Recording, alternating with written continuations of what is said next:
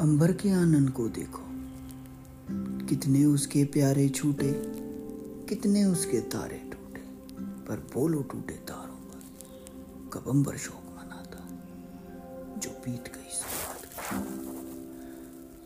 नमस्कार, आदाब सस्तियाकाल वनकम कैसा काय, केड़ो हाल, कैसे हो आप सब? मेरा नाम है लोकेश भारती और आपका स्वागत करता हूँ भारतीय पॉडकास्ट में। Failures to success and back नया एपिसोड नई सोच के साथ। फ्रॉम फेलियर्स टू पर्पस तो जैसे कि आपने टाइटल पढ़ा है। फेलियर्स के बारे में मैं लगातार बात कर रहा हूँ। फेलियर्स हमारे खुद के कारण, दूसरों के कारण, किसी भी कारण से हो। फेलियर्स तो फेलियर्स हैं। बस हमें उनको एक्सेप्ट करना आना चाहिए।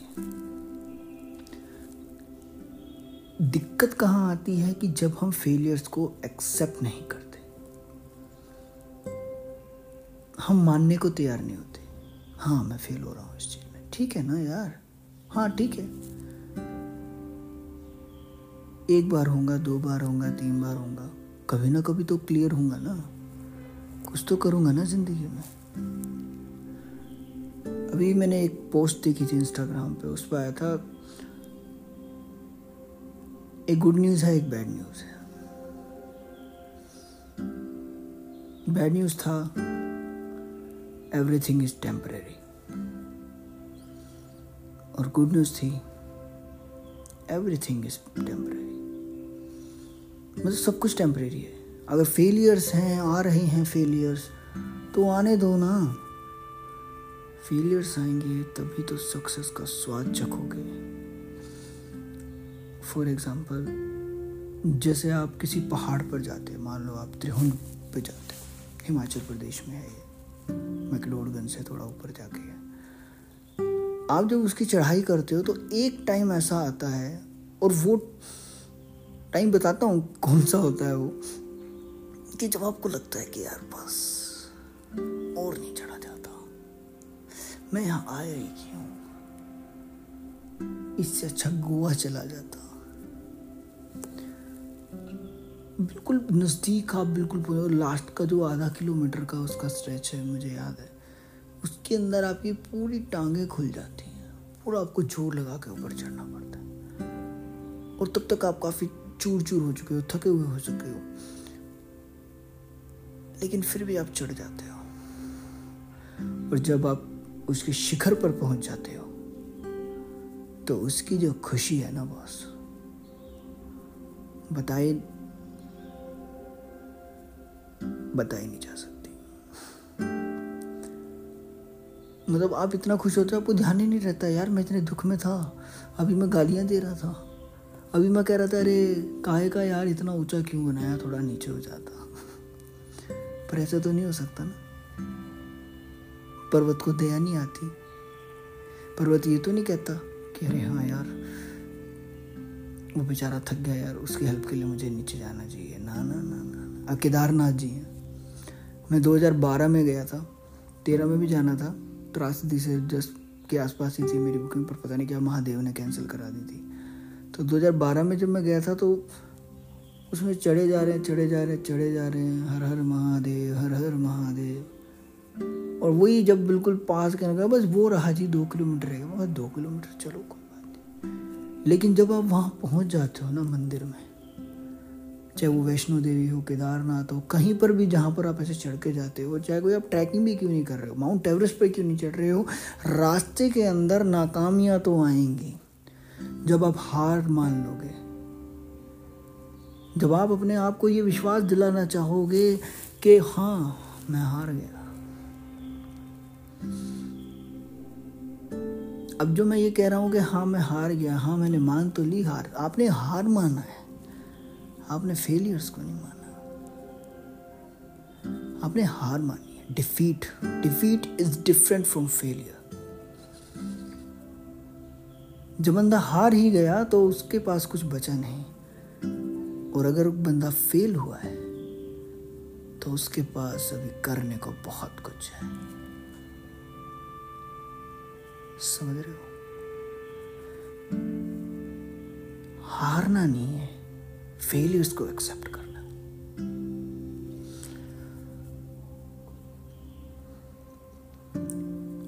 तो आपने पिछले एपिसोड में दे, देखा कि किस तरह से घर के अंदर डिप्रेशन मेंटल हेल्थ एजुकेशन और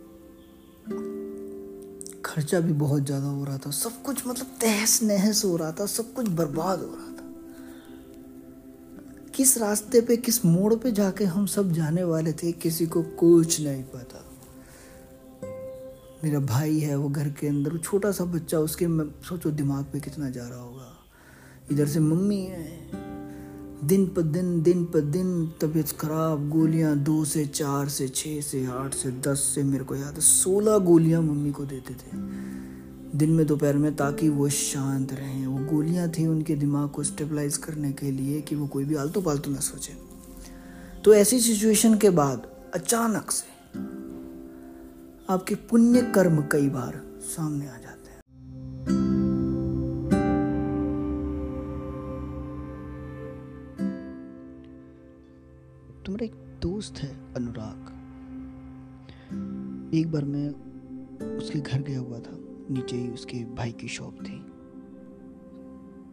तो वहाँ एक भजन चल रहा था। राधे राधे राधे, गोविंद राधे। गोविंद राधे, गोपाल राधे। राधे राधे राधे, गोविंद राधे। और उस भजन को सुनते ही न जाने क्या मेरे मन में समाई, क्या इलेक्ट्रीफाइंग अनुभूति मुझे हुई कि मैंने अनुराग को बोला, यार, ये कैसेट है ना, ये मेरे को दे दे। उस टाइम कैसेट चलती थी। ये कैसेट मुझे चाहिए यार।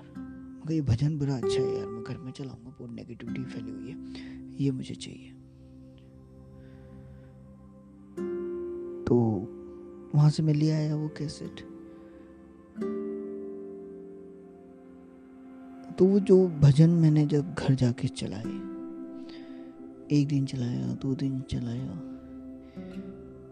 उस भजन ने, या मैं कहूँ, काना ने, कृष्ण जी ने मेरी मम्मी का ध्यान अपनी ओर आकर्षित कर लिया। और सिर्फ़ आकर्षित ही नहीं किया। वो भजन इतना मेरे मम्मी के अंदर समा गया कि वो इस दुख रस, दुख का मैं रस बोल रहा हूँ। ये दुख रस जो था, जो मामा जी की डेथ के बाद उनको ट्रोमा था और डिप्रेशन में जा रहे थे, उसको थोड़ा सा भूल के ना, जब वो भजन चलता था तो उसमें रम जाते थे। तो ये हमारे लिए एक बहुत ही पॉजिटिव पॉइंट था कि आप एक भजन, एक वो विनोद अग्रवाल जी हैं। अगर जो जानते होंगे, कृष्ण जी के भजन आपने सुने होंगे तो विनोद अग्रवाल जी को ज़रूर जानते होंगे मतलब मैं उनका शुक्रिया कैसे अदा करता कि मैं बता नहीं सकता? मेरा, मेरी दिली तमन्ना रही हमेशा उनसे मिलने के लिए कि मैं उनका थैंक यू कर सकूँ कि, सर, आपके उस कर्ण करुणामयी भजनों की वजह से मेरी माता जी डिप्रेशन से बाहर आ रही हैं।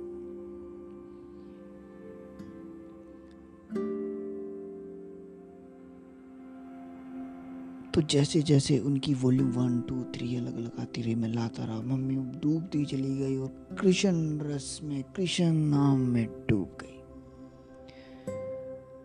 वो सोलह गोलियाँ थी ना, छह गोलियों पे आ गए इतना इंप्रूवमेंट हुआ तो वो शख्स कृष्ण जी थे। जो मेरी ज़िंदगी में आए, मेरे अनुराग दोस्त के रूप में से। मैं अनुराग के घर गया, वहाँ मैंने भजन सुना, मैं आया और विनोद अग्रवाल जी के उन भजनों ने मेरी माता जी के डिप्रेशन को दूर करने में काफ़ी मदद की। तब तक मेरे ट्वेल्थ के एग्ज़ाम हो चुके थे। और घर की परिस्थितियों के कारण एग्ज़ाम क्या, बस मैं दे के आया था पेपर बस। एग्ज़ाम्स देने के बाद जब लगा कि मम्मी भी काफ़ी रिकवर हो रही तो मैं बोला, मम्मी, मैं थोड़े दिनों के लिए कुरुक्षेत्र कुरुक्षेत्र मेरे काफ़ी रिलेटिव्स हैं तो मैं उनके घर थोड़े दिन रह के आता हूँ वेकेशन टाइप से। लगातार तीन चार साल से जो चल रहा था उसके बाद, पहली बार मैं कहीं गया। तो सबके घर गया मैं। अलग अलग बुआ जी भी थे, सबके घर गया। फिर मैं आया अपनी कमल बुआ जी के घर। मैं आया हूँ आया हूँ भाई। उनका भतीजा आया है, खाया पिया, आराम से चलो जी। और मेरे को अगले दिन ही वापस जाना था, दिल्ली वापस जाना था। और शाम को मेरे बड़े भैया मतलब उन्हीं के पुत्र, छोटे पुत्र, रिंकू भैया बोलते थे उन्हें वो आए और मुझे कहने लगे कि, लोकेश, तू इंजीनियरिंग की तैयारी करने के लिए आया है ना? अब उन्होंने क्वेश्चन ऐसा पूछा कि मैं हाँ या ना, में क्या उत्तर देता?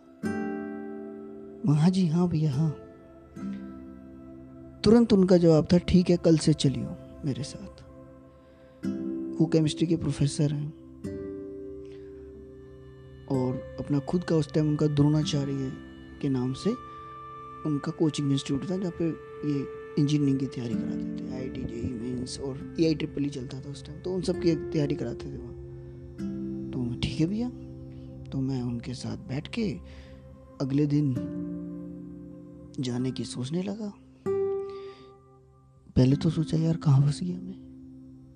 मुझे तो घर जाना है वापस, मम्मी के पास। रात को पापा से बात की, पापा बोले कि अगर वो कह रहे हैं तो तुझे जाना चाहिए एक बार। कोई नहीं, यहाँ देख लेंगे मैनेज कर लेंगे। और ये तब, अप्रैल की बात थी बस। तो मैं उनके साथ चल पड़ा। दो तीन दिन के लिए मुझे लगा, चलो दो तीन दिन जाऊँगा, फिर कह दूँगा, भैया, मुझे जाना है। लेकिन लगातार एक महीना मैं उनके साथ गया। और उस एक महीने ने मेरे आगे के जीवन के लिए नींव रखती थी। ये तय कर दिया था कि भविष्य में क्या है मेरे लिए। वो कहते हैं ना, भविष्य के गर्भ में क्या छुपा है, ये तुम नहीं जानते। मैं भी नहीं जानता था। तो उनके साथ एक महीना में रहा, वहाँ जाते थे सरस्वती माता की पूजा करते थे। तब उनका एक कैलेंडर टंगा होता था उसमें। सरस्वती माता का श्लोक होता था, मैं डेली पढ़ता था। अब वो सरस्वती माता का आशीर्वाद मेरे ऊपर ऐसा पड़ा कि मैं वहीं रह गया बस। कुरुक्षेत्र को कहते हैं एक कर्म भूमि है। और मेरे लिए कुरुक्षेत्र एक कर्म भूमि बन चुका था। मैंने ठान लिया था कि नहीं भाई, अब तो यहाँ से जाऊँगा तो कुछ करके जाऊँगा। और तब वो रिंकू भैया ने कहा, बेटा, तूने जब तक करना है तू कर और बस सब पेपर फाड़ के आई पेपर फाड़ने का मतलब था कि अच्छे से दे के आई लेकिन अप्रैल की बात थी तो मई में तो पेपर ही था। मैं मई में पेपर देने गया, कुछ नहीं आया मेरा। मेरा आया होगा शायद ढाई तीन लाख रैंक उस टाइम माइनस में ट्वेंटी वन नंबर थे। लेकिन उसके बाद मैं वापस चला गया। दिल्ली पेपर दिया मैंने, दिल्ली का फॉर्म भरा हुआ था। वापस कुरुक्षेत्र गया और दोबारा से तैयारी शुरू कर दी। डेली जाना, सुबह जाना, सीधा शाम को आना। खूब पढ़ाई की और एडमिशन ले लिया इंजीनियरिंग में। तो दोस्तों बेसिकली इस एपिसोड से मैं क्या समझने को आता है कि फेलियर्स आ रहे हैं, जा रहे हैं। आ रहे हैं तो जा भी रहे हैं। और फेलियर्स टू सक्सेस का जो रास्ता है, जिसमें उसने सबूरी कर ली ना, क्यों कहते ना, सब्र का फल मीठा होता है।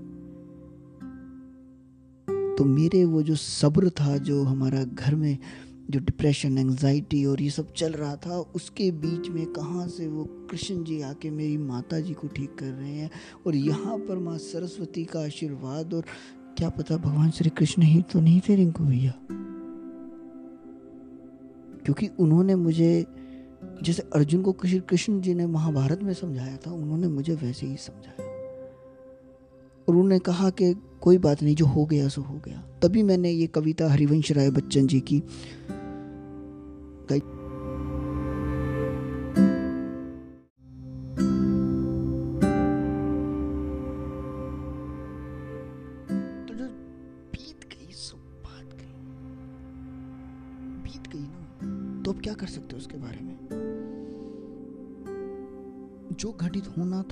चुका, जो हो रहा है वो होगा, और जो आगे होने वाला है वो भी होगा। आप क्या कर सकते हो?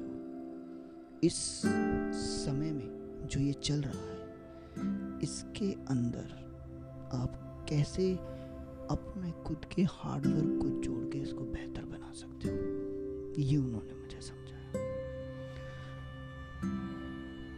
और मैं इसी नोट पर अपनी वाणी को विराम देना चाहूँगा कि ज़िंदगी में कितनी भी तकलीफ़ें आए, कितनी भी मुश्किलें आए, कितने भी आपको लगे आप फेल हो चुके हो, आप, हो चुका है आपका, आपको लगता है ख़त्म।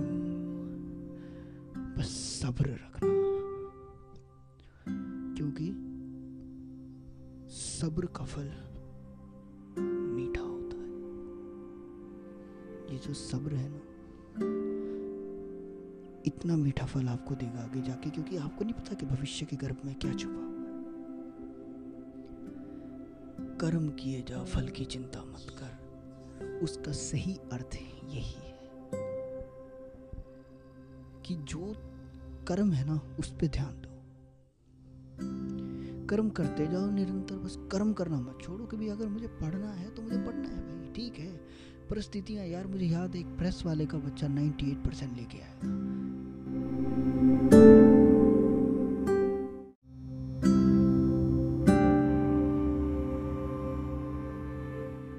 तो उसके हालात कैसे रहे होंगे? उसके घर में हो सकता है कभी खाने के लिए भी दिक्कत हो, उसका माहौल कैसा होगा उसके घर में कभी? लेकिन फिर भी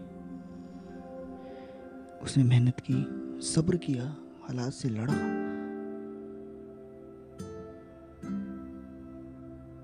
नाइन्टी परसेंट लेके आया। ऐसी बहुत सी कहानियाँ हैं। आप ये देखो ना, अभी चंद्रयान वन बनाया, फेल हो गया। कोई बात नहीं। चंद्रयान टू बनाया। मून के पास, लक्ष्य के पास पहुँचने से जस्ट पहले खत्म फेलियर तो क्या हमारे इसरो वाले घर बैठ गए? अरे नहीं, अब तो हम पहुँच ही नहीं सकते। ना ना ना। फिर चंद्रयान थ्री बनाया। उतर गए चंद्रमा पे। कौन कहता है कि आसमान में सुराख नहीं हो सकता? एक पत्थर तो तबीयत से उछालो यारो। तो यहीं पर मैं अपनी वाणी को विराम देता हूँ। आपसे इजाज़त चाहूँगा। आई होप आपको ये एपिसोड पसंद आया होगा और अगर एपिसोड आपको पसंद आया तो प्लीज़ फॉलो कीजिए पॉडकास्ट को ताकि आने वाले जो बेहतरीन पॉडकास्ट आने वाले हैं आगे, बहुत ज़बरदस्त। वो सब आपको तुरंत नोटिफिकेशन के थ्रू मिल जाए। शेयर कीजिए जिसको आपको लगता है कि सुनना चाहिए इसको। कोई हताश है, निराश है या जिसको लग रहा है कि नहीं, बस दुनिया ख़त्म होने वाली है मेरी तो उसको प्लीज़ ये शेयर कीजिए अपनी इंस्टाग्राम स्टोरीज पे फेसबुक स्टोरीज पे। डालिए। व्हाट्सएप पे शेयर कीजिए लिंक आराम से शेयर कर सकते हो आप। शेयर बटन हर किसी को पता है। और मुझे हैश टैग भारतीय पॉडकास्ट या at the rate Bharatiya podcast पर आप टैग कर सकते हैं। फॉलो कीजिए मुझे इंस्टाग्राम पे। बातें कीजिए मुझसे, वहाँ पे मैसेज कर सकते हैं आप डायरेक्टली मुझे। अपनी कहानी बताइए। आने वाले एपिसोड में आपकी कहानी शेयर करूँगा। तो इसी सीख के साथ कि कौन कहता है कि आसमान में सुराग नहीं हो सकता, एक पत्थर तभी से उजालो यारो।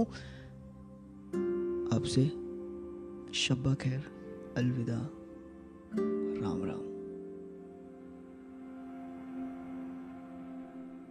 Post credit scene पता है आपको? पोस्ट क्रेडिट सीन ये है। कि आने वाले एपिसोड में कुछ ऐसा होता है।